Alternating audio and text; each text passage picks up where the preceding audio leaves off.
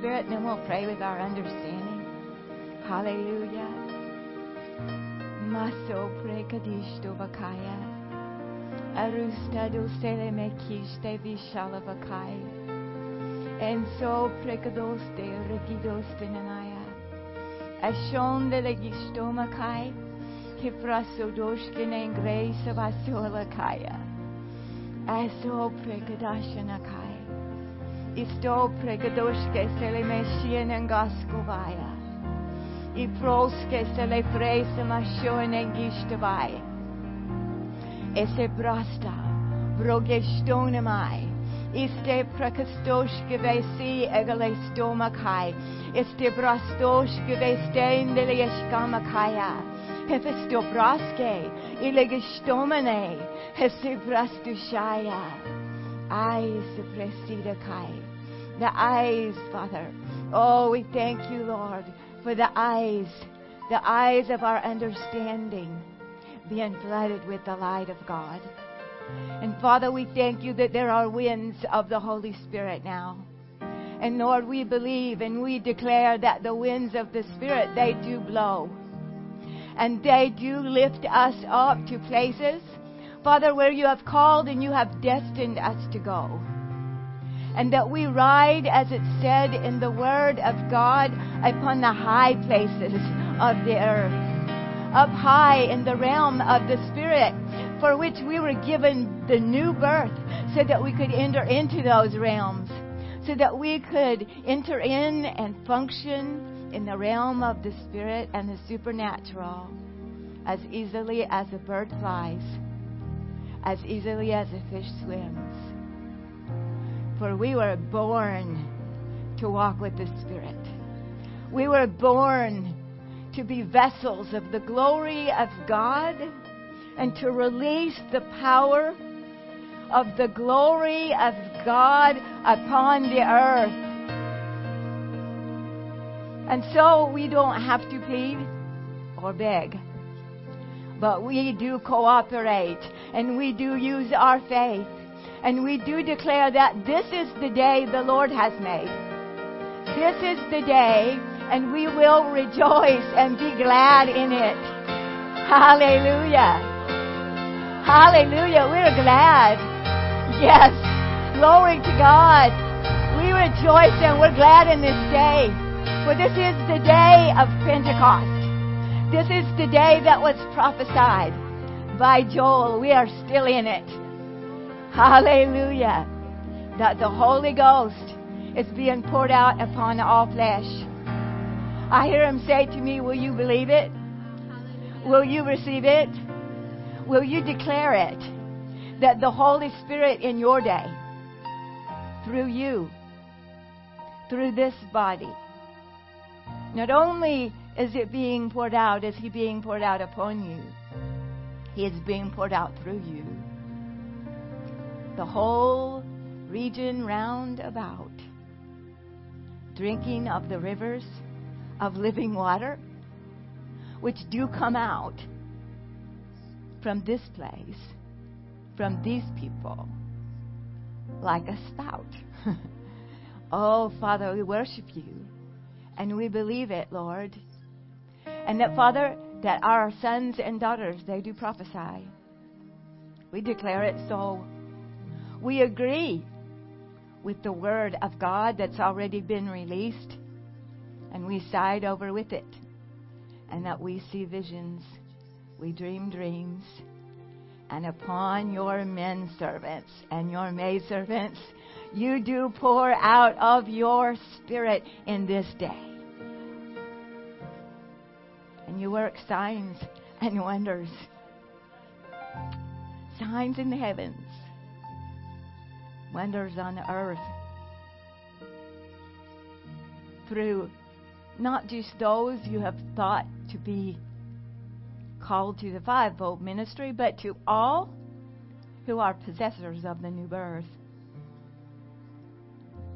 For the Lord Jesus, He did say that whoever believes on me, the works I do, shall he do also And even greater works than these shall he do because I go to my Father. And whatever you ask in my name, I will do it. I will do what you cannot do. But you, I cannot ask for you. You must ask so that I can do the works in you, the works through you. So, Father, we worship you and we thank you. And Lord, I hear this in my spirit that there is a boldness now. There is a boldness coming upon the people of God. For they have held back and they have been hesitant. And they have examined yourself, themselves to the point of paralysis. But there is a place of grace where you throw off your insecurities, your spiritual insecurities, the way that um, that blind man Bartimaeus he threw off his cloak because Jesus called for him, and he threw off that which labeled him as inadequate, that which labeled him as blind, and he moved out because Jesus called for him. And so it is in this day, even to these people, even to all of you who are listening here, that Jesus is calling you. Come near. And throw off those old insecurities, for I have need of thee. I have need of you. You have thought always in terms that you have need of me, but I have need of you to yield to my spirit, to be bold, to be confident, to walk in this life that is new, that has been given to you, not because you earned it or deserved it, but by a gift bought with the precious blood of the Lord Jesus Christ. Hallelujah. Hallelujah. Hallelujah. We worship you. Father, we receive that. We take hold of that with our faith. And we say, Here am I. Send me. Send me wherever you want me, to whomever you want me to minister. Hallelujah. Bless you, Lord. Hallelujah. I just want to hold this place for a few minutes. Let's pray in the Spirit again. Hallelujah. Eso prekadosta. Erusta suribeki stevese elogosta mashiatakai.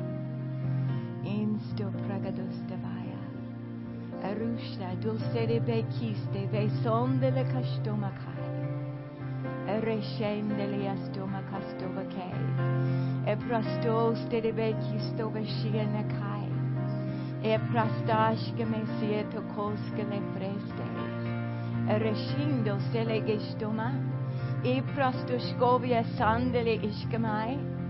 Mense prakasavai. E froston de le ishkamengustobakai verricas tuneshe. Nanya mesia toba. I praskash to beskerieste seris koma. Reste. Oh, Father, we pray for this body.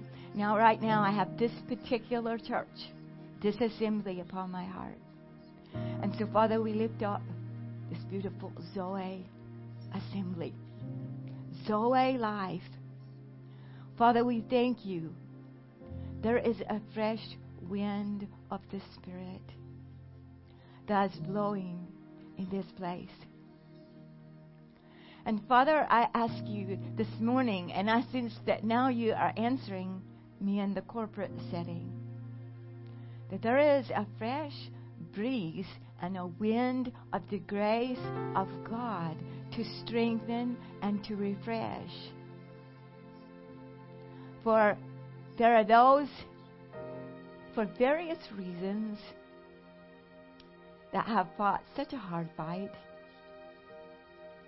that you have felt weary, your arms beginning to droop a little, your knees a little bit shaky. But the Holy Spirit has always got more grace.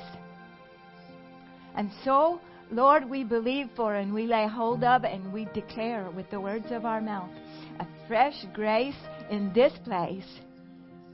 It's like the second wind when you're a runner. And it's like you started all over again. You have the full energy. You have the great strength that you had when you first began. And even more. For now, there's a maturity to further walk out the plan of God for each and every one.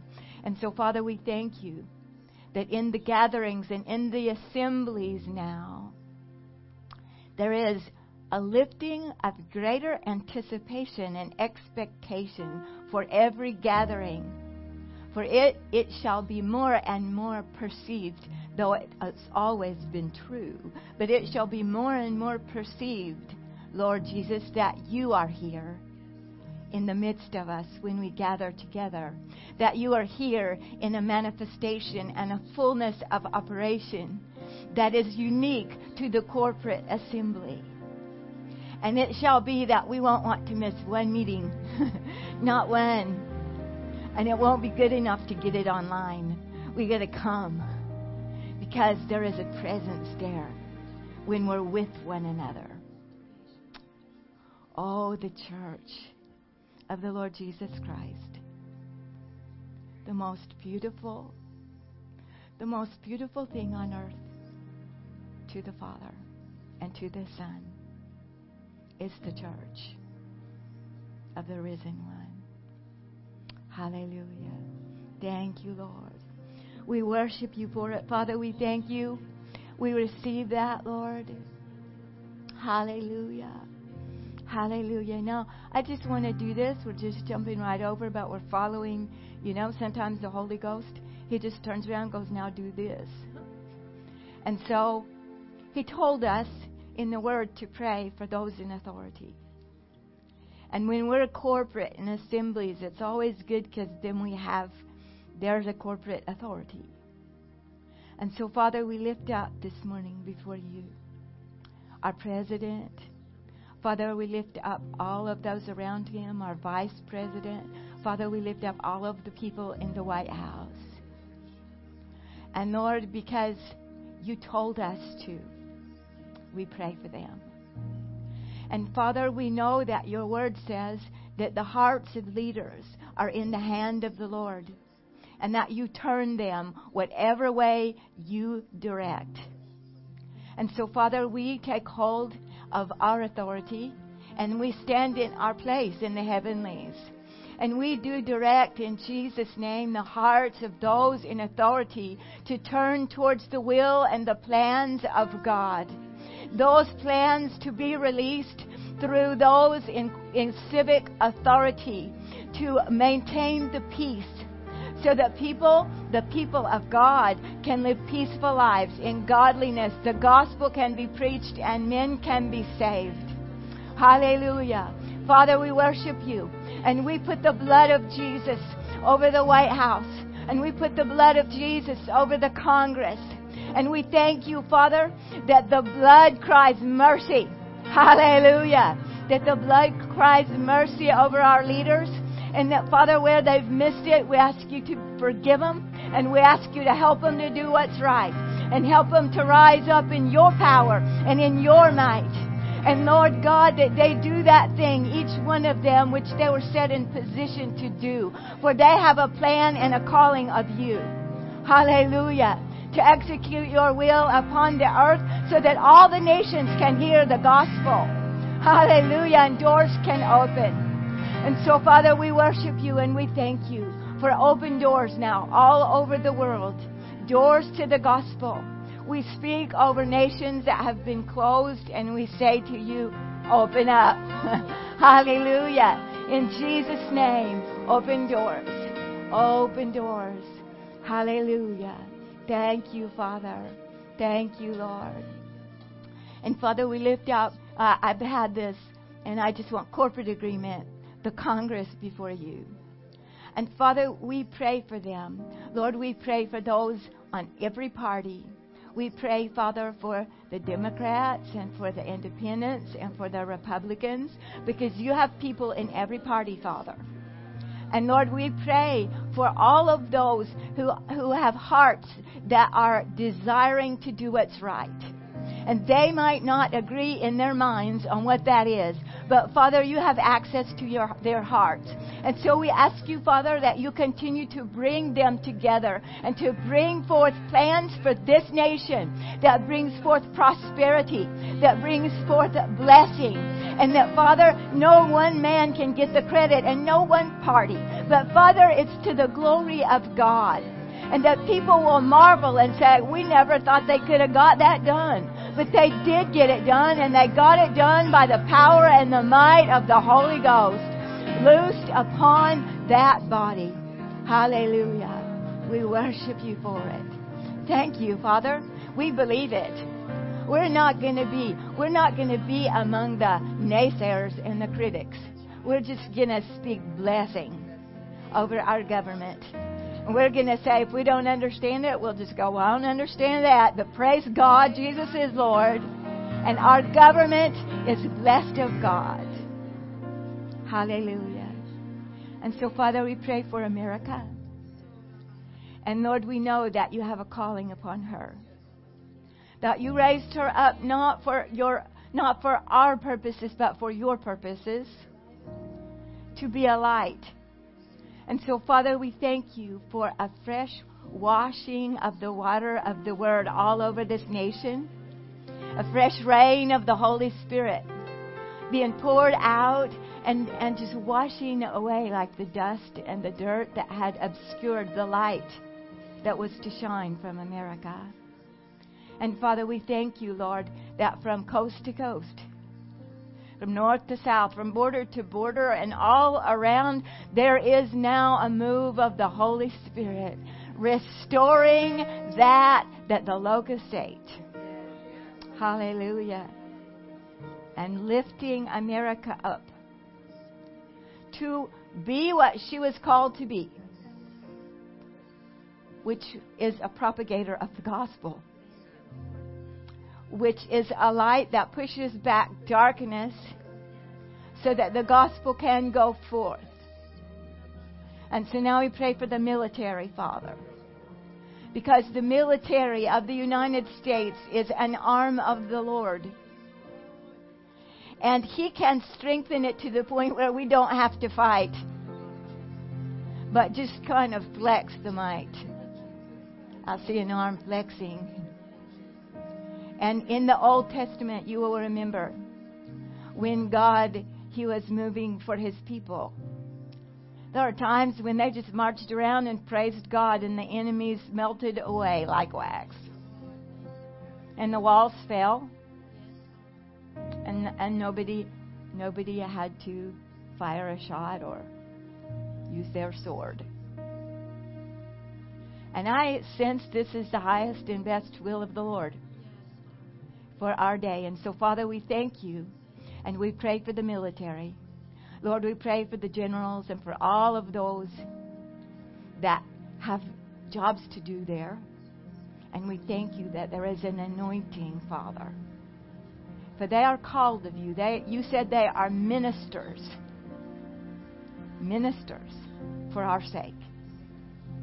And that they are called to bring vengeance upon evildoers and so, Father, we thank you that you give them strategies, that you give them might, and that there is an anointing of spiritual light on them that even though they don't know it, when they're doing their job in the natural, in the realm of the Spirit, there is a light that goes forth, and the darkness of forces of darkness retreat. Hallelujah. Yes, retreat in Jesus' name. Hallelujah. Thank you, Father. Hallelujah. Bless the Lord. Praise the Lord. Oh, we worship you, Father. We thank you. We thank you. We love to pray. Lord, it's such an honor to be the assembly, the church of the firstborn. Hallelujah. And so, Lord, we just thank you for helping us. We thank you for allowing us to be participators in your great plan. We thank you, Father, this morning, fresh and anew, for the precious blood of the Lamb. And Lord, we believe we receive utterance. And Lord, that we will get everything you want us to get. Father, this weekend, this morning, we thank you for it. In Jesus' name. And everybody said, Amen. Amen. Hallelujah. Praise the Lord. That was wonderful. Thank you. There's sometimes music will just help you, and his music helped me. We went places I didn't plan in my mind to go, but it's all right. Praise the Lord. So, y'all blessed this morning? Thank you for praying. This is, after all, a prayer conference. So, I guess it's good that we pray. Praise the Lord. Hallelujah. I didn't bring my glasses. Where's my purse? Gotta get my glasses so that I can actually read. Praise the Lord. Well, I'm excited about what I'm going to share with you this morning. Um, the Holy Spirit is so interesting. I have on my computer all kinds of notes from years. I've been preaching about prayer and different things, but a lot on prayer for 20 years. I keep all my notes, and I don't think I've ever preached the same sermon twice. So it's kind of like a wonder why I even keep them. But you know, hope lives on. That someday I'll actually get to preach the same message twice. But um, just last night and this morning, waiting on the Lord about how He wants me to preach. Not only do I not preach the same message, sometimes I preach stuff I didn't even think of. You know, it's like I'm sitting there. Not that I didn't know the pr- principles of it, but that I never once thought about preaching it from that direction. He goes, Here, the Holy Spirit, He's so ever creative, isn't He? He's always new. That's what I love about. Matter of fact, that's a good launching pad because part of what what I want to emphasize this morning, and I know most of you who are here know this, but it's always good to stir ourselves up on it. But that prayer is not ritual. Prayer is not a routine although it's good to have a routine of prayer. But prayer itself is not routine, it's relationship. And it's such a living, wondrous adventure. And it's not, the Lord gave me this, it's not formula, although there are principles. We mentioned this last night, obviously. Principles that you work with God according to His Word that will make prayer more effective and easier. But prayer is not formula, prayer is fellowship. And when you when we get that way, when we're approaching prayer that way, then prayer is never duty. It's always a delight. Isn't that amazing? When you're just getting over in relationship, like this morning, I wasn't thinking that we would pray for the government. that was a good thing. It's very scriptural. But I didn't have that on my mind that we we're going to do that. But here's the thing is that when we just get over fellowshipping with the Lord, what can be very boring to pray for, because I can tell you from experience, it can be very boring to pray for the government. almost killed my prayer life for a while praying for the government. Um, and how I did that was I got formulaic about it because uh, a minister I respect so much, emphasis, he put emphasis, and I'm sure he would just like slap me and go, grow a brain, would you, if he knew what I did with his teaching. But but he, he really emphasized the fact that in in uh, Timothy two it says, pray first for kings and those in authority. I exhort first of all, you know, that prayer be made for for kings and those in authority. And he really emphasized, you know, that the king's word was first, and so our first priority is to pray for the government. Well, Okay, this was years ago, all right? I've come a long way since then. But years ago, and so I was very formulaic still and very legalistic. So if this minister said, first of all, you pray for the government, bless God, first of all, before I pray for anything. So, I mean, before I worship Jesus, before I, I the blood, anything, man, I'm like, okay, praying for the president. My my prayer life absolutely about died. Why? Because I was praying by formula. I wasn't praying like we're talking about in the spirit. I wasn't you know, our first priority in prayer, like we talked about last night, is get over in that realm of the spirit. And for me, I don't know about for you, but usually, however the government's functioning is not the thing to think about to get in the spirit. Doesn't take me there. and so when I would start out with my mind in that realm and by a formula, it was never fun. It's like, I hate it that I have to pray. I hate the government. the government ruined my prayer life. Um, but then it's just so different. That made me think of it this morning because we get with each other and we're just praying, you know, rain and the Holy Ghost. And it's like, oh, this is so good, just flying around with the Holy Spirit in the realm of the Spirit. And then suddenly, in that Spirit, the Lord goes, pray for your president, pray for those in authority. It's like, okay. Because there's a whole another level, you know, especially when you're praying for something like the government. We need to be over in the realm of God because there is no way to have faith for it in the realm of the natural. Isn't that right? I don't care who's in which party is in power. if you just look at it in the natural, it's not going to be fun. It's not going to be encouraging. But if you look at from the perspective of God, it can be fun to pray. So, praise the Lord. All right. So this morning I want to spring from a verse I've never sprung from before in Romans 7 4. And this was out of something that the Lord just, He jumped this out to me recently, and I didn't know I'd ever minister from it. But just I just want to look at a couple verses here. Paul is talking about in Romans 7. Um, he's really he's contrasting what it's like to be born again, to function as a believer, and to function under the law, because he was talking about getting people out from under the legalism of the law and how the law kills, right? And so he gives this analogy about speaking about um, a husband and a wife. And he says, uh, let's just start with verse 1. Or do you not know, brethren, for I speak to those who know the law, that the law has dominion over a man as long as he lives? For the woman who has a husband is bound by the law to her husband as long as he lives. But if the husband dies, she is released from the law of her husband. So then, if while her husband lives she marries another man, she will be called an adulteress. But if her husband dies, she is free from the law, so that she is no adulteress, though she has married another man. Therefore, and this is where I'm getting to, therefore, my brethren, you also have become dead to the law through the body of Christ, that you may be married. Everybody say married. Married, married to another to him who was raised from the dead, that we should bear fruit to God. Now, I bet you never heard anybody preach from prayer off that. but but what the Holy Spirit brought to life me the other night when I was trying to go to sleep, and I read this verse right before I went to sleep, and He just went off in me about the phrase "married to Christ." You know, the old covenant Jews um, where they were married to the law, they had they had a le- they had a book. They didn't have the Holy Spirit in them to help them.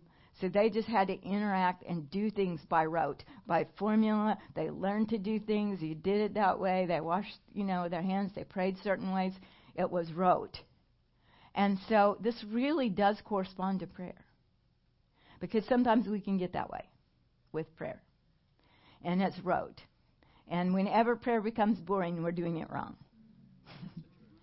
you know, prayer is the most fun, exciting thing ever to do.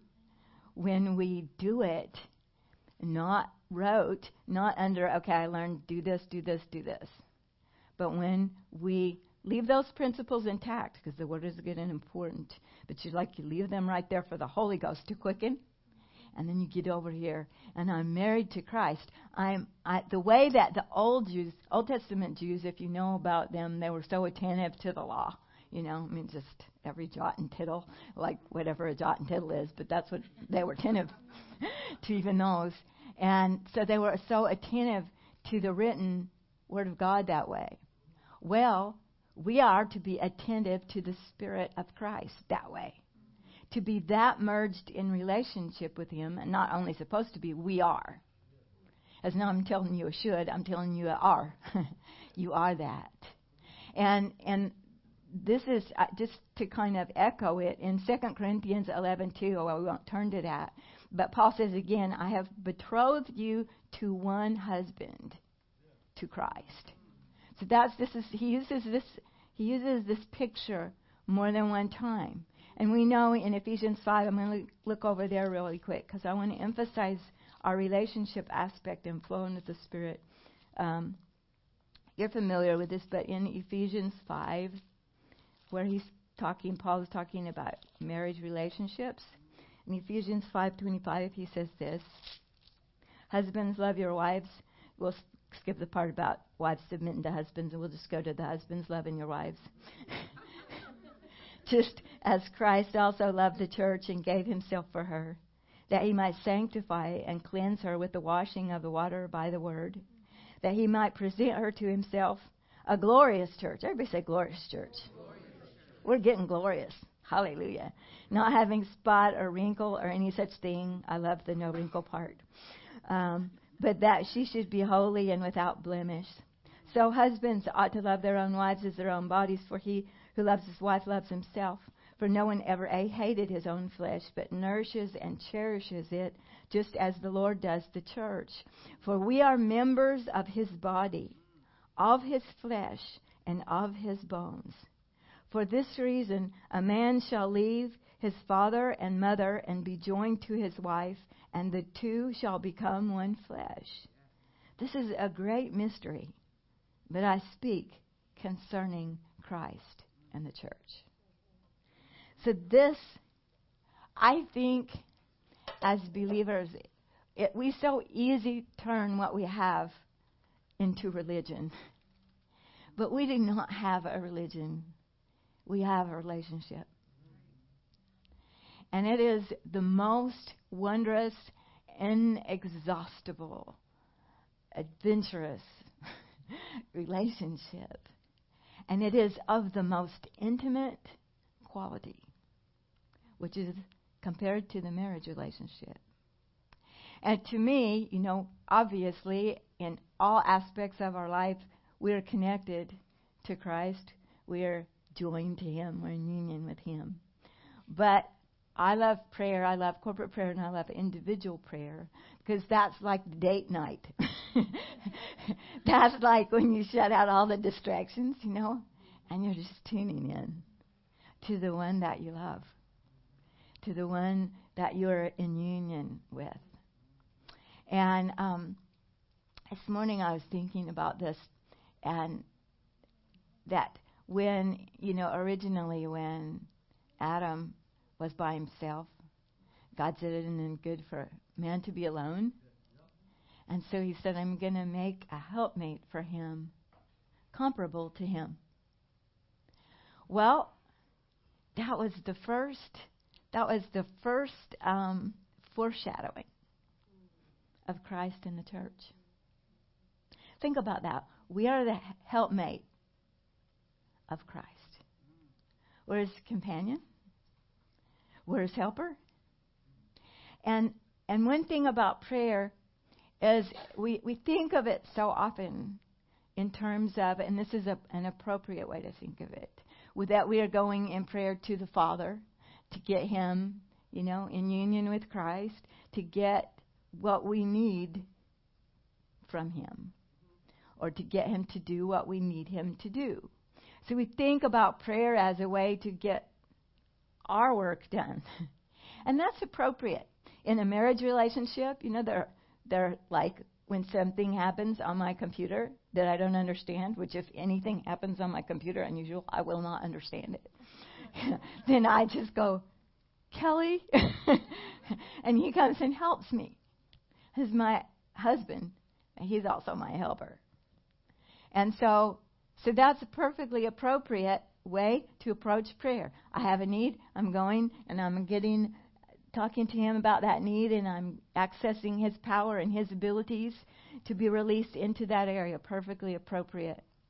In spirit led prayer, though, also there is another way, and especially the more mature we get as a body, the more that we begin to grow in this um, in this kind of prayer, this revelation of prayer. And that is this when you think of a husband and a wife, not only does the husband take care of the wife, nurture the wife, provide for the wife and answer and be a help to her. These are dear friends. um, also, though, the wife was made as a helper for the husband, right? So she helps him. Like when Kelly asks if he's got something he has to do, and I can't do it, but he needs it done, then I'm going to do everything I can around that to make that easy for him, to help carry out that plan. Or if he has an instruction for me, then I will do that. And and this is the kind of prayer that the Lord's wanting to stir up in us and to help us to realize that we are created with the capacity to be a helpmate for the Lord Jesus Christ and prayer. So it's not just that He helps us, it's that we help Him. Because He has a plan. he has a plan going on on the earth. He has things that He wants done that may or may not have anything to do with us, but that we can help with.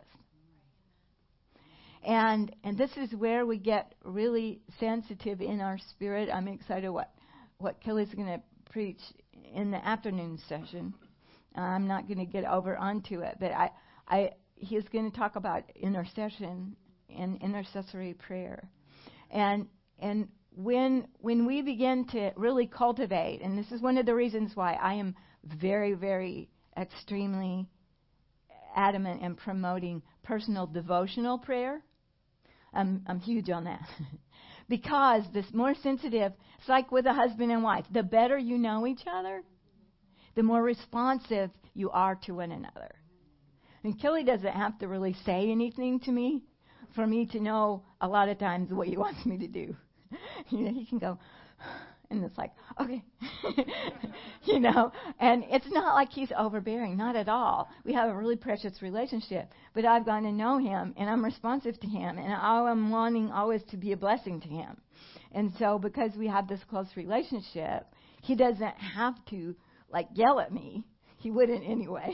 it wouldn't get done if he had to yell. He just wouldn't because he's not a yeller. But he doesn't have to be harsh or even clear sometimes. It's just like, oh, I, I pick that up. And so in our devotional prayer life, as we as we just worship the Lord, as we just enjoy His presence, or we pray in other tongues and we fellowship with the Lord, and we worship and we do all those things that are so wonderful. And sometimes you can think, well, that seems awfully selfish because I'm just having a good time with Jesus, and and and it does minister to us and it strengthens us and builds us up. But here's the part of what it works on His side to help Him is it gets us more, our hearts more and more in alignment and in touch with Him. So that we are sensitive when He wants to get something from His heart to our heart, we're more receptive. Where we tend not to be if we don't spend time fellowshipping with Him. And um, uh, Pastor Connie and I, we were talking about this because she picked this up before 9 11. I always think about 9 11 because it was probably the most pronounced thing like that that happened to me. But, um, you know, I was going along, Kelly and I had just been married about six months. Thank God he understood intercession. because we moved, we moved to Syracuse. We had just moved to Syracuse, New York, six months before, you know, and all of a sudden, this weight came on my heart. And I could not explain it. And I would just start to cry. And, she, you know, she, she picked it up. I'm sure people all over, because God has whole companies of prayers. He has people that are calling certain assignments. And I want to say this, by the way. If you didn't get that, or if somebody didn't get that, then it mean they weren't spiritual. It meant that wasn't their particular assignment. We all do different things. So, you know, because I picked, I have friends, they'll pick up another thing. I'm like, well, I didn't get anything on that. Um, why? Because not, it's not my assignment. Jesus passes out the assignments. And so, but that became part of my assignment. And so I would just, it would come this weight and this sadness. And I just cried, told him about it. I thought you would probably institutionalize me right now because it went on for weeks. you know, where we'd be fine one minute and the next minute I'd just be like, you know, doubled over, praying in other tongues and weeping. And and he would say he's so good he didn't have it the same way I did. But you can help somebody when they're like that. and he would help me. He would sit with me and just pray in other tongues. He'd say, Are you getting anything? And I didn't have an explanation in the natural. I couldn't. Uh, the best I knew, and I don't even know if I told him this, but I, when I would get over praying, I, I, I was new to New York, but I kept thinking about New York City and I wanted to hug it.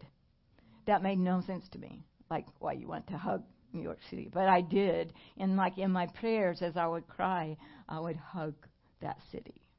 And so, um, and it, that went on for a few weeks, and then um, thank God this happened just because this helped me. The right the Friday night before 9/11 happened on a Tuesday, I think it was.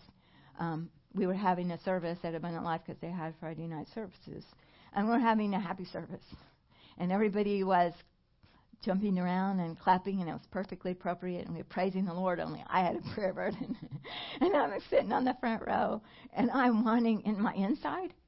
It's like I kept thinking, I need to jump up on the platform and grab the mic and say, We need to pray. Something's terribly wrong. And then I thought, But I'm not going to know what to tell them is wrong. so I think that's not God.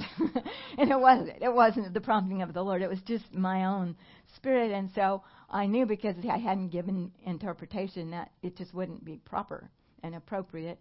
And so I I slipped to another room. I slipped out of the service and went where I could not disturb anybody and where I could yield to this um, intensity of a burden that was on me. And and what happened as I this was the first time I had gotten no English that anything and understanding, but that night as I yielded and it was loud and it was messy, you know, and I'm praying in tongues because that's the only way you know how to deliver that out. And then my tongues begin to turn into English. And just sporadically, now, at the time it made no sense, but it marked my thinking. And I began to pray out names. I remember praying Lisa, Dave, John. You know, it was like one right after another. The Holy Ghost was crying out people's name by name. And I knew somebody either was needed to be born again or delivered from death or something. It's very urgent. And the Holy Spirit was wanting to name out names to get somebody out. And then I prayed about the fire. And then I prayed about the walls falling. And then I started praying 7777, which turned out to be the flight number of the plane that hit the Pentagon. So all these things were coming out in English. And of course, still my mind's going, at the time, now it sounds like logical. Not then. It's like fire, walls falling, names, 7 7, what? But it was very clear. And then, of course, when it happened, um, I went, ah, this is that. And that night I had a breakthrough, and it's like I couldn't explain that either. I prayed all that out, and the whole thing lifted, and I knew it was like my part was done. So none of us, especially on these big things, we don't do this by ourselves. We're part of a company, and you have your own part of the assignment. My part was done. And so I was like, oh, that felt so good to have that lift. And then when it happened on Tuesday, I recognized, you know, this is that. And so many other people prayed, which is why, you know, that we had so much less destruction of life than logically should have happened um, in so many ways. But I tell you, the reason I tell you that story is because, um, and that was that's more spectacular, I'd say, you know, than most of them are, which is why I use it as an example. But um, but you see that that dynamic of there, I was being the helper, and and he, Jesus knew what was going on. He knew the plots that were being hatched. He knew the people in those buildings that weren't born again yet, who who this was their last chance. He knew some of his children who were on that way that building that we have all heard all the many stories about who, who for some reason just turned around and didn't go to work that day. I mean, he knew all of this, and I, I didn't have a clue. And it didn't have anything to do with me personally. I didn't know personally anybody in there. But he needed help. Think about that. Jesus needed help. Because he has, there is this authority structure. He doesn't do anything apart on the earth from his church. John Wesley said, It seems that God will do nothing in the earth apart from prayer. And so this is part of what we're cultivating in spirit-led prayer is not only an attentiveness, attentiveness to what we need from God and how to pray for that, but attentiveness to what He needs from us. That we're just tuned in, not trying to make it happen. I can go for months and months and not have anything like that. I don't seek it. I don't look for it. To tell you the honest truth in the natural, it's not my favorite thing. but it's an honor whenever he does it and and I've told him, you know, I'm here to serve if if you need that done. And so I want to stir that up in you. Yes. Yes, another one happened in Denver, and this one was less less. And actually, I like this in a way because it was less spectacular. And the thing, one of the things I want to emphasize this morning in the time that we have is that sometimes, oh, not sometimes, many times, we miss the supernatural because we're looking for the spectacular. And what is very, very supernatural is sometimes very, very unspectacular, especially at the time. And in, when we were in Denver, my son, he was about to launch a church, and um, my daughter was flying in from Syracuse for the launch of the church. There was all this stuff going on. And I should be really happy and excited and suddenly I started getting that that feeling again. And it's like something's wrong, something's wrong, something's going to go wrong. Well, because it was the church, you know, your brain always thinks, okay, we're human. We think it's all about us, right? When we're in the natural, everything's got to be about me. But um, so, you know, my brain, I was thinking, well, maybe something's going wrong with the church.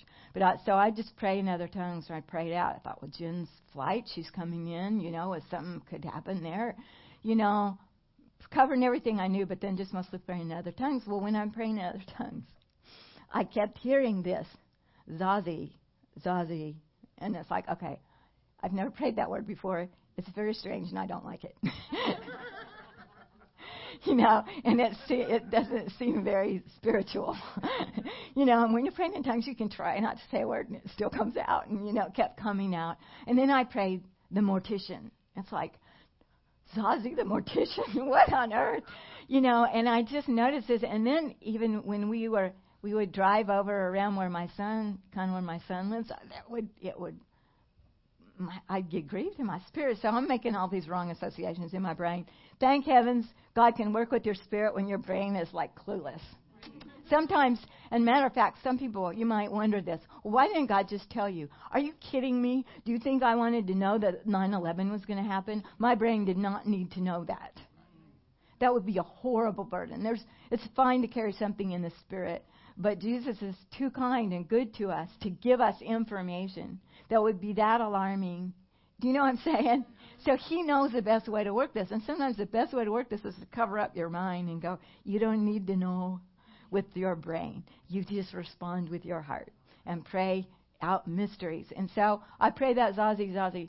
And um, then we had the opening of the church and everything was fine. Like, huh, everything's fine. And then it was that afternoon, that Sunday afternoon, that the news came out that they had, the highway patrol had stopped and arrested a man named Mohammed Zazi.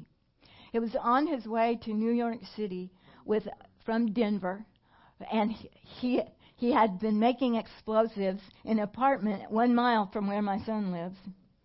And his intention was to blow up the subway system in New York City. He was on his way to New York City to blow up the subway system. And we, we had an interview with an FBI agent later who said he absolutely could have gotten it done. He, he, he had what it took. He had the plan. He had the ability and the skills. And even when we saw the interview, this was so fun. When we saw the FBI man interviewed, he said, "It is a miracle that we caught him." He said, "Absolutely, it was miraculous." I can't even remember how things unfolded. They pulled him over in Kansas. They pulled him over in Kansas for speeding or something. I don't know, but anyway, but but the reason that that's fun is for one thing, I'm just so clueless. and it and it sounds so unspectacular. Oh, and the mortician, his father was helping him make the bombs. His father was a mortician. And so sometimes if, if you have that, the English words come out in tongues when you're when when you get something like that, you feel like you're on a project. it's good to make note of them either in your brain or, or write them down. I don't write them down because usually if they stick with me. But um, but it's, but it's good if the Holy Ghost quickens to write it down because it encourages your faith, and it reminds you, okay, I'm a really supernatural spiritual person. even though I seem fairly natural, even to my own self when I'm praying sometimes. But that the Lord, He's He is working and He's doing things, and so. Um, this is our heart is to get more and more attentive to Him. Now, now I believe this too. It just works both ways. God, there's this synergy in prayer when we begin to yield over to Him and, and be helpers with His stuff we get our stuff done easier and faster. You know, we don't have to labor so much over our stuff because your ability to believe God and everything, it just all comes up to a whole another level. So, um, another scripture I want to read you about this because I want to encourage you. Everybody say, faith comes by hearing, comes by hearing and hearing by the word of God. Even if we already know some things in our brain, we want to hear the word about it over and over because we function in these areas just like with every other area. We function in our spirit led flow by faith. Not faith in ourselves. Faith in Jesus and faith in what the Word of God says that we can do. If, if our faith is in Jesus, not in ourselves, and if it's in the, what the Word of God says, we're not going to get flaky and weird. And it has been done, getting flaky and weird. But so we're going to emphasize the what the Word of God says, and and right down from where we um, looked in Romans seven six. I'm going to just read it from the Amplified, or in, we saw in Romans seven four about that we are married to Christ, and then in Romans seven six it says this in Amplified.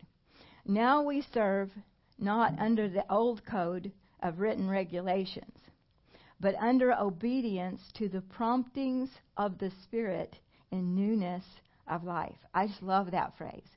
In obedience to the promptings of the Spirit. The word promptings is just really beautiful there because it definitely captures more of the sense. You know, sometimes you're expecting a, a lightning bolt from heaven or, you know, like a resounding voice, and it's uh, mostly not like that. It's mostly like a nudge, like a prompting, just like was that something? you know, like that. He works more subtly than spectacularly, and we should be grateful for that. I don't seek the spectacular because I've learned this that that if I will get really attentive and be develop my um, capacity to esteem and respond to the subtle, I don't have to have the spectacular. If God has to do a big spectacular thing, then probably it's because I've been too thick headed for Him to get it to me subtly. And um, so, so I'm just always about like let's just. I'm not looking for some kind of spectacular. So I'm looking for promptings, and this is, says that that this is what this is how we live now. We live and we pray according to the promptings of the Spirit. And and I want to encourage you this because the devil he'll always come. Doesn't matter if you've prayed for five minutes or fifty years. He will come and he'll tell you you're not equipped. You're you're missing some of the equipment. you're not going to be able to get it done. You're so lame. You know, you'll be praying in the in the in tongues. I remember the battle. I finally got over this. The devil quit it but I had to plow through it. When I first started praying in tongues, and I still had a Baptist brain, I had a Pentecostal heart and a Baptist brain, and it was really distressing because I would pray in other tongues with my Pentecostal heart, and my Baptist brain would go, "That is stupid. It's just gibberish. You're not making any difference." And I had to war with that. You know, I finally won that war, and he just quit. It's like, okay, it's not going to work, so he went home uh, on that particular thing. But he will always be working on you with something to say, you know, well, so and is more spiritual than you. And I'm always concerned, even when when I share my own stories, kids. It's like here's the point of any story I share. Anybody can do this. if I can do this, anybody can do this. This is not for like super spiritual saints. This is for my my mentor in prayer, Leon Hammond, says this is bottom line Christianity. We are born to respond to these promptings. And and when you are born again, you know the Bible says in 1 Peter 1:23, it says that you are born again not of corruptible seed, but of the incorruptible seed of the living God which lives and abides forever. So in the natural, in our natural physical birth, we could be born. Uh, it's possible for people to be born naturally missing something. They might be blind. They might not be able to hear. They might not have some capacity. And so sometimes we think like we don't really process this, but it's almost like we have this idea that could have happened to us in our new birth. Like I didn't get that equipment that that person got. No. All of us, when we were born again, we were perfectly made. There is nothing missing, nothing broken in the born again spirit. As born again in the image of Christ. And so you can know that you have the equipment to respond to these promptings. I was thinking about this because there there is there there is an interpretation of, of the word faith that can be a misinterpretation when we talk about um, praying in the Spirit. Because some people go, well, you just have to do it by faith. You don't f- have to feel anything. Well, I'm. You don't have to have goosebumps. No, you don't. You know, you can pray really effectively and not have an emotion or anything like that. But to fellowship with God, you must be able to perceive Him. You cannot fellowship with someone that you can't perceive. You have to be able to hear. You have to be able to to get where they're coming from, not only to communicate to them, but to receive communications from them, right? And so as a born again believer, you when you're born again, you're given all the equipment to do that. It's a part of you. We saw in, in Colossians uh, last night we mentioned this that Colossians 2 9 and 10 talks about how in Christ dwells all the fullness of the Godhead bodily, and you are complete in Him. You have it. I got it. Say, I got it, baby. I got it, baby. I got it. I got it in the spirit. I got it, the ability to do this. And so, um, the other thing we mentioned this last night, but it bears repeating. Uh, in a new creation, all things have passed away. All things have become new, and all things are of God. So you have it. Now, with it, I want it. I want to read John 14, and I don't want to make it be too long, but I want to get in what I want to get in because I don't get to talk again. huh? Take my time. I'm good. All right. John, are y'all all right? Okay. Go to John 14. Because in John 14, Jesus, he was preparing his disciples for the transition from the old way of living, which was natural and external. Because even though they walked with Jesus, the disciples, they were still like old covenant Jews living under the law. And and only now they had Jesus. he was, you know, he was living by the promptings of God, so they followed him. But they still, it was still an outward thing. It was a natural thing. It was a physical thing. And so they were living by their five physical senses and relating to Jesus as a physical person. So in John 14, Jesus is about to go to the cross, so he's preparing them. Like, okay, we're fixing to make a huge transition here, and you're going to live a whole new kind of life. And so he's telling them about this in John 14. And so um, he said, we'll just start in verse 12. Most assuredly, I say to you, he who believes in me, the works that I do, he will do also, and greater works than these will he do, because I go to my Father. And whatever you ask in my name, that I will do, that the Father may be glorified in the Son. If you ask anything in my name, I will do it. Now, a lot of times we think of those those scriptures totally in terms of doing the miraculous and the signs and wonders of Jesus. But you notice he t- you can also read it from a prayer perspective, whatever you ask. You know, so there is there is that that he's talking about prayer. Then he says, "If you love me, keep my commandments, and I will pray the Father, and He will give you another." Everybody say another. Another, another helper that he may abide with you forever. And you'll probably know this because your pastor probably taught it. But um, that word another means another one just like the first. So Jesus is saying in sending the Holy Ghost that he is sending his own his own spirit to embody him, the Holy Spirit who will embody him to them. And Paul even goes so far, I love this, in Philippians, I think it's 119. He actually refers to the Holy Spirit as the Spirit of Christ. Um, the Spirit of Christ Jesus. So the Holy Ghost and Jesus Christ are inseparable. One is the expression of the other. The Holy Spirit, I think of him as kind of shy in a way because he, he doesn't really like so much the attention upon himself. He's always turning your attention towards Jesus because that's his role in the earth is to express, glorify Jesus, to empower, embody him to us as believers.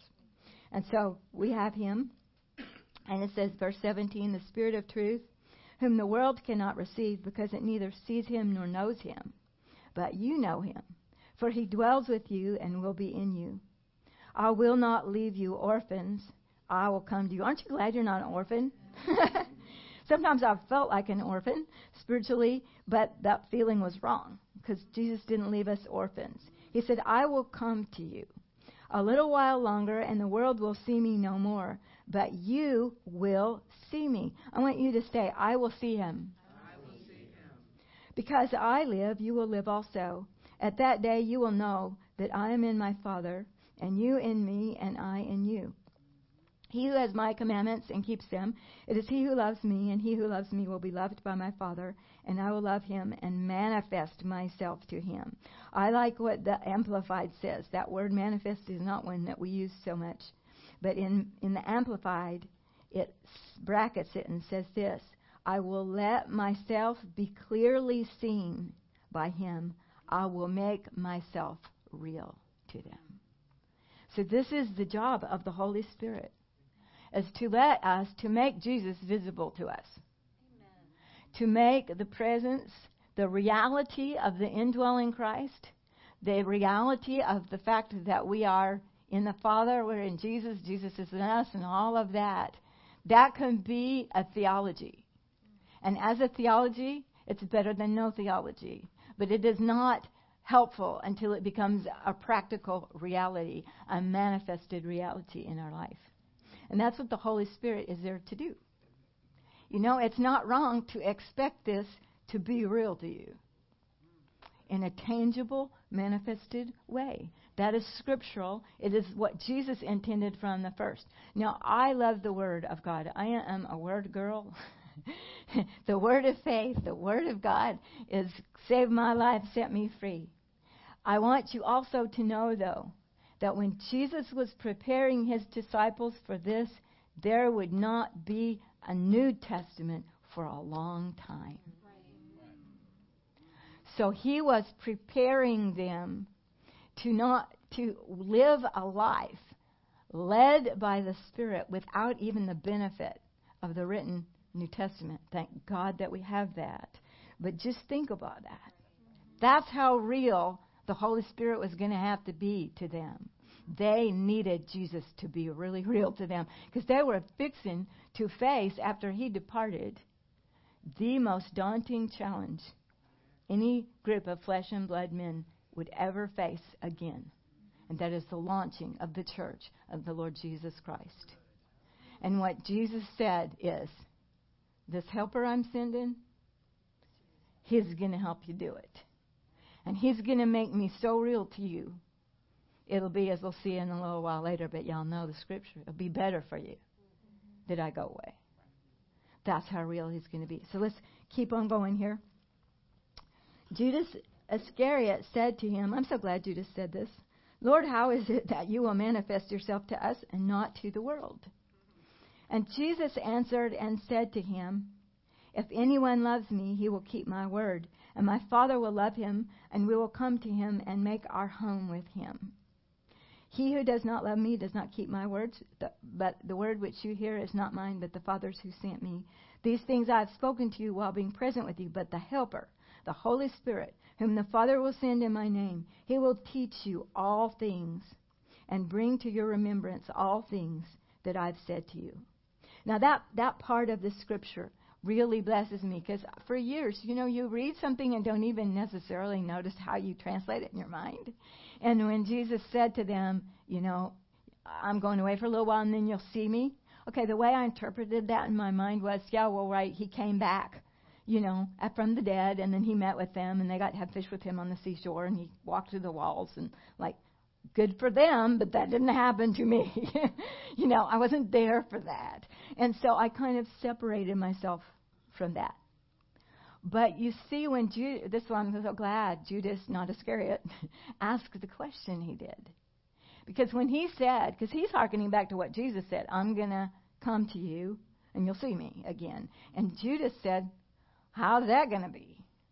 Though we see you, the world doesn't see you. Well, Jesus didn't say, Well, I'm going to come back in my glorified body. And, you know, he didn't say that. He said that after I go away, the Father and I, by the power of the Holy Ghost, we're going to make our home with you. So he was talking about our dispensation. You see what I'm saying? He wasn't talking about that little slice of time when he physically was present after the resurrection with the, the disciples. He's talking about the long term manifestation of the church. He said, I'm going to come to you, I'm going to be seen by you. Amen. Now, if we function by faith, then what do we need to believe we can do? See Jesus.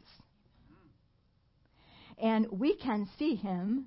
This is when I'm going to give you five things, five like equipments that you have, and we'll, we'll go pretty quick through them. But I want us to release our faith for these because we're coming up. And we're going to have more fun in prayer than ever because we're going to believe for the fullness of what we've been given to function. And, and one thing that we've been given is the ability to see in the Spirit. Um, there's something, some things that happen in the body of Christ, they have a validity to, them, but they bother me a little. And one of the things that has bothered me a little is people that, that they, they kind of label themselves as, I'm a seer. Well, you know what?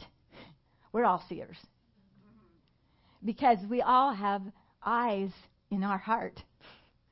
Uh, Ephesians 1, we pray, and Paul prays for the church that the Father would flood the eyes of your heart with light.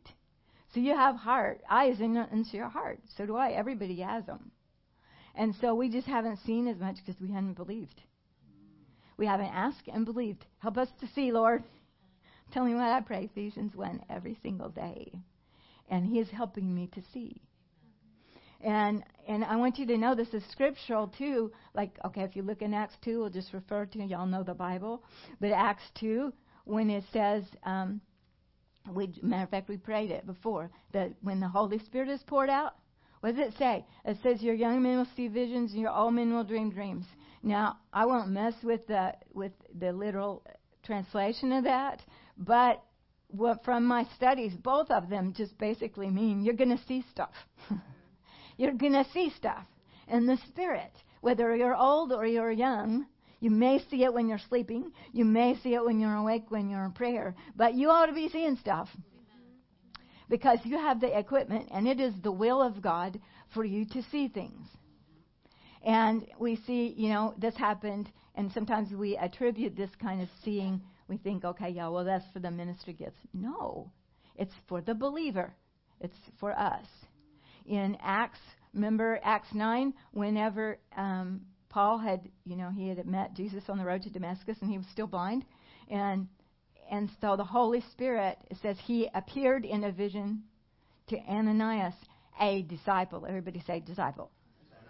In other words, an ordinary everyday believer saw the Lord and he told him to go pray for Paul. So there we see a vision. And Peter, of course, he was a ministry gift, but he had that he had that vision. Remember, he went up on the on the rooftop to pray. This is before the Gentiles. They knew the Gentiles were welcome into the kingdom of God. And he saw that sheet, and then it came down, and it had all those animals in it. What an interesting vision to have. you know, and sometimes I think we make these things like too different from what we get. No, you know, Peter, he's a believer like us. And yes, he fell into a trance, so he was way over in the spirit. But but it was still a vision. It was in his spirit. It's a spiritual vision. He is way over in the spirit, and he saw. And God, with this one, this is the amazing thing. This is why we want visions in our spirit. We're not seeking. You know what I'm saying? I want to keep balanced, but we're we're seeking to see the way God promised for us to see. Because you, a vision can impact you in a way that just a word or a teaching won't. It oh, will just change you. Now I want to tell you about a, a vision because this is something that I had recently, and I was preaching out of what just happened. but um, but this this has impacted me in a very tangible way. I was praying one day, and I was I was praying over uh, some ministry things that I had to do that I felt like were beyond me. You ever have to do something that's like you just feel like it's beyond you? And it was really important to me that I I glorify Jesus, and then I get it right, but I didn't. It's like, oh Jesus, help me! I got away over into the pleading mode, which is I know better, but I did it, you know, and like, oh help me not to be, you know, like I am sometimes. And um, and so while I was praying, then I just went over praying in other tongues, and all of a sudden in my spirit, I saw the most interesting thing all of a sudden I saw this little league player, and I knew it was me. I was it was representing me. And I was a little like five or six year old child, and it was t-ball. You know where they put the ball on top of the thing, and this little this little ball player had the had the bat just shaking like that because there was a huge stadium full of people, and he had to hit that ball, and he was afraid he was going to swing and miss it, and it was going to be really humiliating and bad and a bad thing. And he just didn't have the confidence that he could do it. And I immediately knew when I saw that, it's like, the Father knows how I feel.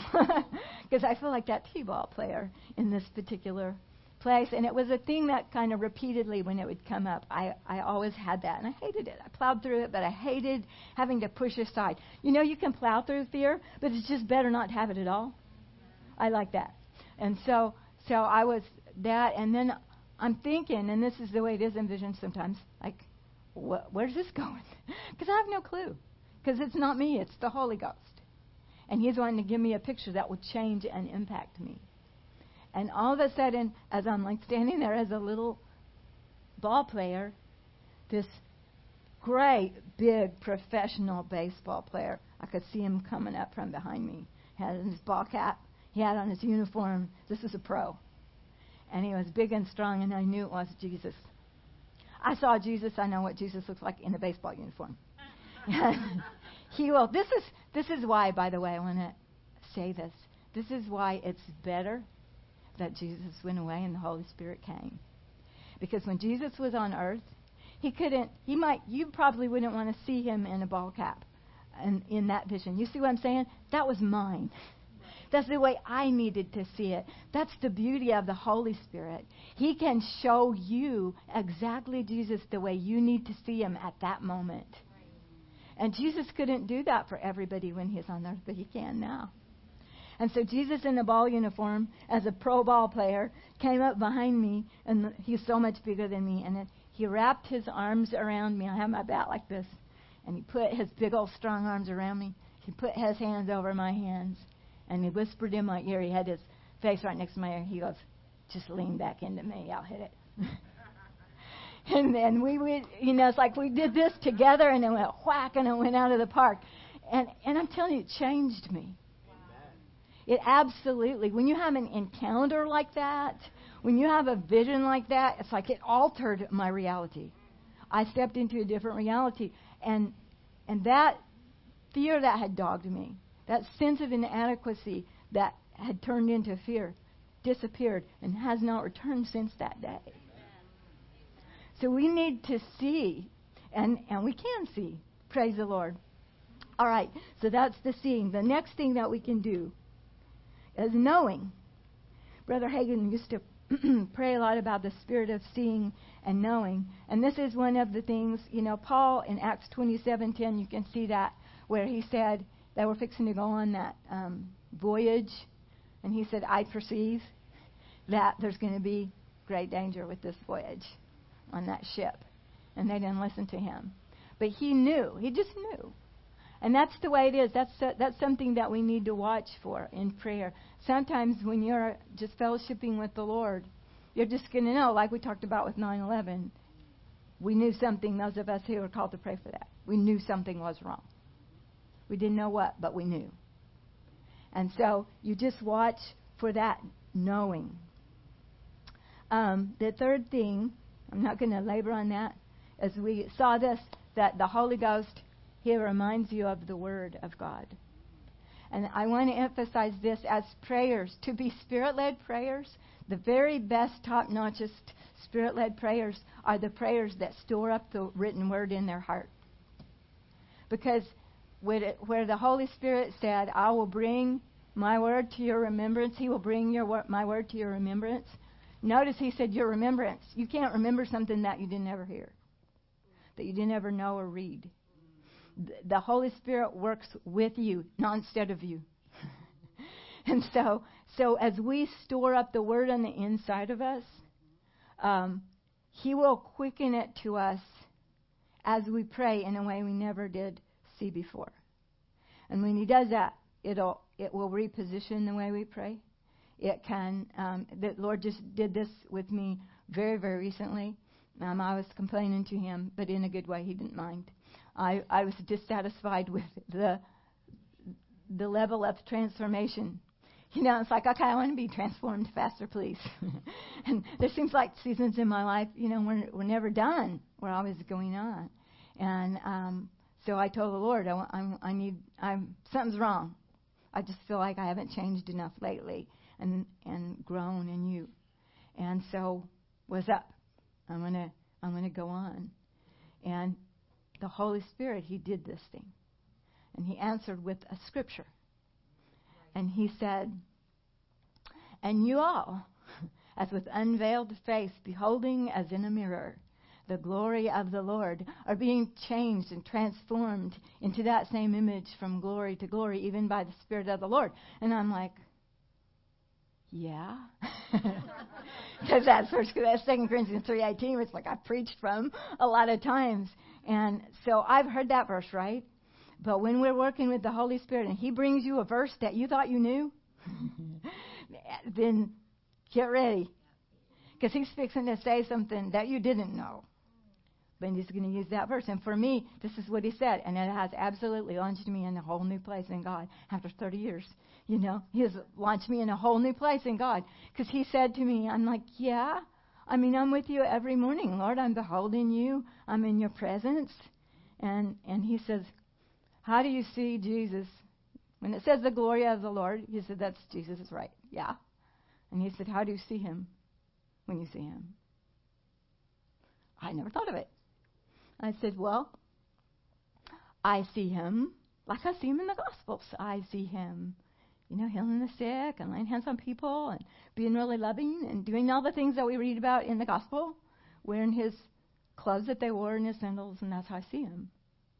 And the Holy Spirit said, then your vision of him is way too limited. Because that was the, mo- the least glorious he has ever been. The Jesus that you are to behold to transform. Okay, it took me 30 years to get this, you guys. I'm so embarrassed. But thank God, better late than never. he said, The Jesus you are to behold if you want rapid transformation is the Jesus that you will see in Revelation 1 with the voice of many waters, with the countenance shining so bright it's like the sun.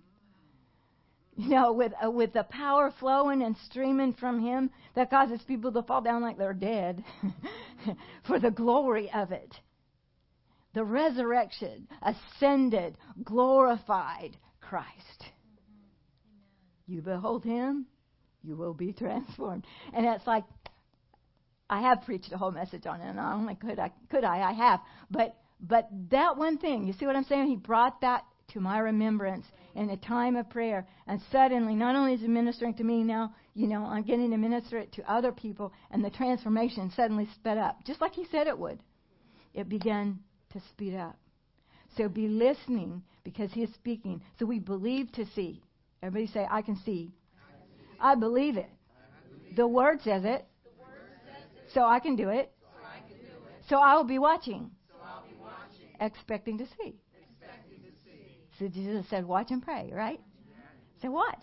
Why do you watch? So you can see. Now, he can be showing you things. If you're not watching, you won't see them. But if you're watching with faith, you will see them. And then we're going to know, and then we're reminded of the word, and then hearing. And I'm not going to dwell on that. We're almost done here. Uh, but with the hearing, that's the way we usually think of it. People say, I, I got a word from the Lord. And that, and so I'm not going to dwell on it because we're most familiar, at least on that aspect of it.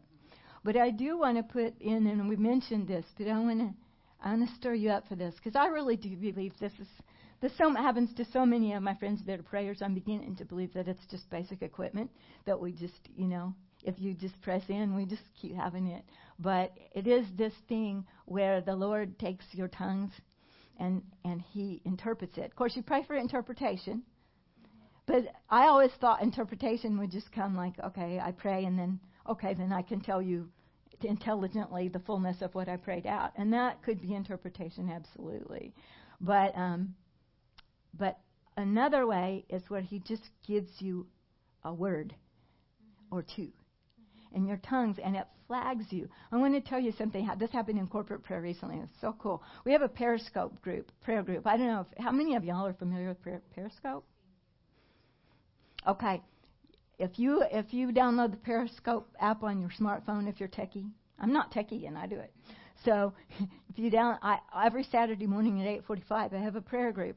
Started out to just be seven of us, and the Lord said, "I want people all around to be able to pray with you." And so we went on Periscope. So people praying with us all over the nation and up into Canada now, and um, and so it's really fun because some of them we stay in touch with each other. So we were praying just this was just like two weeks ago, and we got over and I'm praying in the Spirit, and we're just praying in tongues. Yep, we pray in tongues online. And um, as I was praying in tongues, I, I got over being drawn about the government, and then I heard myself praying states. And and it came to me. We had we had been praying. The Lord had drawn us this way, which we'll talk about this last. But um, praying for those in authority and like this, and out of nowhere that I didn't think of, we started praying over riots. And and we started taking authority and praying for the police to be anointed, to get them under control. And then I heard myself praying. I'm praying in other tongues because my brain, okay, I'll just tell you a secret I do. This may or may not work for you, but I do this in corporate prayer more than in private prayer. But when I'm in corporate prayer, my brain will want to kick in and get embarrassed because it doesn't know if I'm getting it right. and so I pray really fast. I get my mouth out ahead of my brain so that my mouth has to speak by the Spirit. Because when I'm praying corporately, I'm always believing for interpretation. Because the highest when we're praying corporately is to pray in the Spirit and then pray with our understanding because it edifies us when we can know what we prayed. Does that make sense? And so I'm always believing for that. And so I have my mind, my mouth way out beyond my brain. So sometimes my brain is listening to my mouth going, What? What? Don't say that. You know, it's like too late, already out there. and so I, I I prayed about this and we prayed about the states and I just said it's come up out of my spirit. Pray about your state where riots are concerned. And so I just got right before we left, I just got a message from one of Periscope prayers in Oregon who works for the city of Portland, who was in her office the next week, and and she saw going under her office window a group of protesters in a parade. And and she said that when they went by her, they were still peaceful, but she said there were really creepy things, like they had these big spider things that were holding up and everything. And she said, I knew in my spirit something's not right, something's not right. And she said just within three or four minutes, she started hearing the sirens go and blare and all that stuff. And that thing had erupted into a, a riot. And she and they have had riots recently in Portland that were very destructive. And she said this time, she said I knew when we heard the reports that the riot had broken out, I knew we'd prayed about that. She said I knew because she had personally prayed about Oregon anointing, you know, on the police to get the riots under control. You told them to pray for their state. Yes, I had told each person pray for your individual state, and they were in Oregon, and she had, and so that in that day the police got it in record time uh, that not, almost nothing was destroyed at all. And they arrested, she said, they arrested and zip tied those people, which, okay, Oregon police are not famous for being real tough on protesters. But this time, the hand of the Lord was on them because they've been prayed for it. Another thing, I, this is really interesting. This stump is just kind of interesting, but to listen for, and it encourages the faith to to pray for. We were praying one time. Let me say this because this, these two will blend together. Um, the the last the last operation I want you to watch for is based on the scripture in Romans 8:14 that says, "As many as are led by the Spirit, those are the sons of God, Spirit of God. They are the sons of God. That word led means guided, and you almost have a picture of, well, you do have a picture. It could be used like if you had a cow or something and you were leading it on a rope. Um, and, and it just goes like goes where you're tugging it, right? And that's the way it often is in spirit-led prayer. You're you're you're just getting tugged in a certain direction, and you might not, your brain might not be interested in that but somehow you're going there. And sometimes and often it's it's a combination of these things. And this particular day we were praying in in the corporate prayer and we were praying I was praying in the spirit. I heard economy, economy. So it's like, oh, okay, well, we'll go with the economy then. So we started praying about the economy, and then uh, we prayed what we knew and our understanding, and then went back in the spirit, and I heard China, China. So in spirit, so we're praying about the economy and we're praying about China, and so I'm all you know into that, and we're just yielding to the tug. It's like Lynn, my prayer teacher calls it like the hotter colder game. Remember that when you're kids, when you go in the right direction, it's just there's more unction on it, and when you go the wrong direction, it's like oh, not that way. and so in this particular one, middle, we're praying China and economy, and I started praying.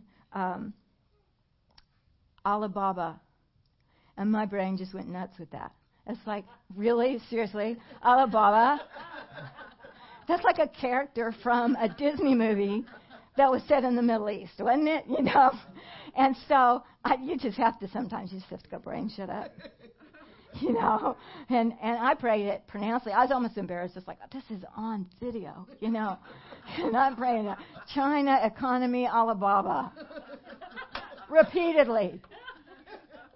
And so, you know, and, and I'll warn you, especially as prayer leaders, when you get praying corporate prayer, the devil will try to beat the snot out of you when you get done. Sometimes.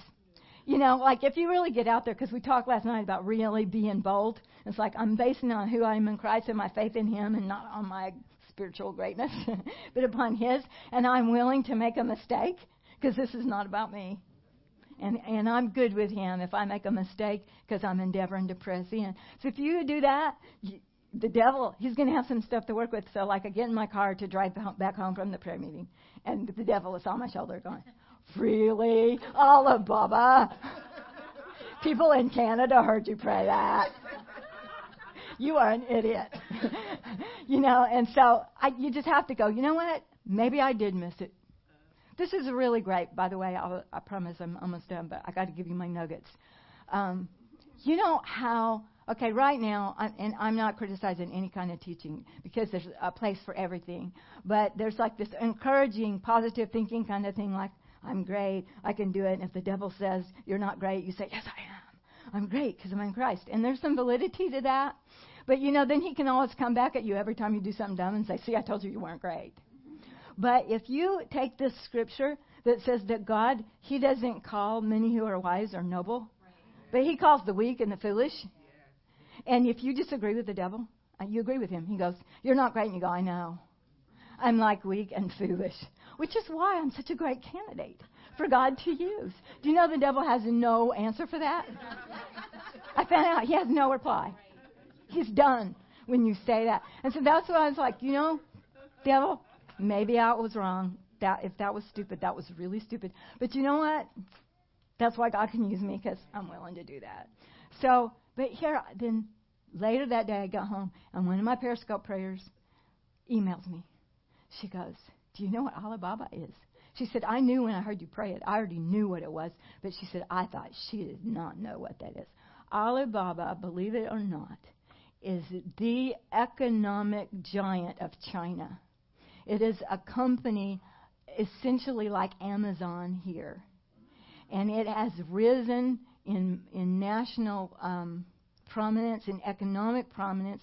And just as we were praying that, it had moved over into the realm of stocks. And, and the government's very concerned because there's no accountability for it, and it's huge. Alibaba, China economy. Is that amazing? Awesome. And the Holy Ghost. All the Holy Ghost. Amen. It's so fun. He's so fun to work with. He takes us so much beyond ourselves. Praise the Lord. All right. Did y'all get something out of that this morning? Praise the Lord. Y'all listened so good. Thank you. Okay, before we let you go for lunch, I just want to, um, to just give me a couple minutes because I want to tell you some resources that we have. As you can tell, I we always have more to say than we have time to say. And so one of our great joys is that we actually have some resources that we can leave with you. And I want to tell you some of my favorites this morning. And these are my two, like these are my two favorite of my products. And this one is called Prayer One Daily in His Presence. And it is an eight, it's eight messages, eight CDs. This is a CD series from taught in a Bible school setting, wonderful Bible school setting that we had. And um, I, I teach as I never got to before or ever again afterward about how to fellowship with God, how to have a really deep, intimate relationship with God. And we get so many um, wonderful testimonies and feedbacks. I have to tell you this because I always think of this as being like ooshy gushy for girls. but it's really not. David can testify. he likes it. But, you know, I still kind of think of it because it's like pastels on the front, you know, and like a, a chair like a lady would sit in. And, and the other day we went in and sat down in church. We sat down next to this man, a service man, a, a Navy or Marine, I forget. But he's big, you know, built and stuff. And matter of fact, when I sat down next to him, he laughed and he goes, most people are afraid to sit next to me. And I'm like, I'm not afraid of you. So anyway, well, it turns out he knew us, who knew he'd heard us minister. He said, I want to show you something. He pulled up his phone and he and he pulled up daily in his presence. He goes, This is awesome. and I thought, this Marine, that was so cool that he was just really loving daily in his presence. So if if there if you can only get one thing, then I would recommend this because this is a launching pad to everything else in God is our relationship, fellowship with Him. And so, and then this is the sequel. This is called Ready for the Battle, Prayer 2. And this is about working with God. This is about just walking and fellowshipping with Him. This is about working with Him and getting the job done. Warfare, you know, spiritual warfare, those kind of things. They make a really good package. Um, usually they're $40 each, but they're $30 each now. And then we have it also on we have both. If you're into the zip drive, MP3, MP3. and the, yeah, I told you I'm not techie, but we have it on MP3, and it is forty dollars for both on MP3. So if you do MP3, that's a that's a great deal, and I would love you to get that. Hmm? And we also have the USB. Oh yes, I'll, I'll get to it. And then that, that second thing, I'm going to do that last. Um, we have some books back there. Uh, myself, along with a co-writer of mine, put together these books, and I love them.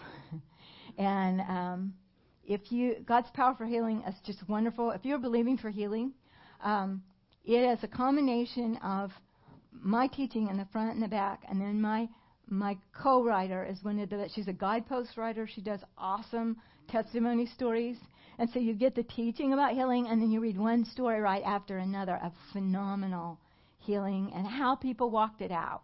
It's not just somebody got went to a meeting and got healed. It's like no, these people plowed through it in faith and got what they're believing for. It will so inspire you, and so you'll love that. And this God's power for children is my other favorite one. And if you have children who are in need of prayer, maybe some of them are, are like you know prodigals. I had a prodigal. I kid my son, who's now pastor in Denver, that I learned to pray because of him. because he was my prodigal that really tested my faith, and I had to learn how to pray for God to apprehend him and bring him back. And this is story after story of that. So if you have that in your life, or you know someone who does, This will bless you. Um, and they're tw- 12 Mhm. $12. The books are. And then this last thing, just want to let you know about. This is uh, an MP3 audio. It's a complete teaching. It's got it's got the prayer things on it, and then everything else you see on the table back there. Yes, it's on that that thing, and um, it's 78 messages. Right. 81 81 messages now. And uh, she wants that. And and it's 125, right? Normally 125. We're going to do 100 100? Oh, it's normally 125. It's 100 today. So 81 messages, lots of stuff on this. Praise the Lord. Thank you. I love you. We'll see you at lunch. Amen. Praise the Lord, Pastor.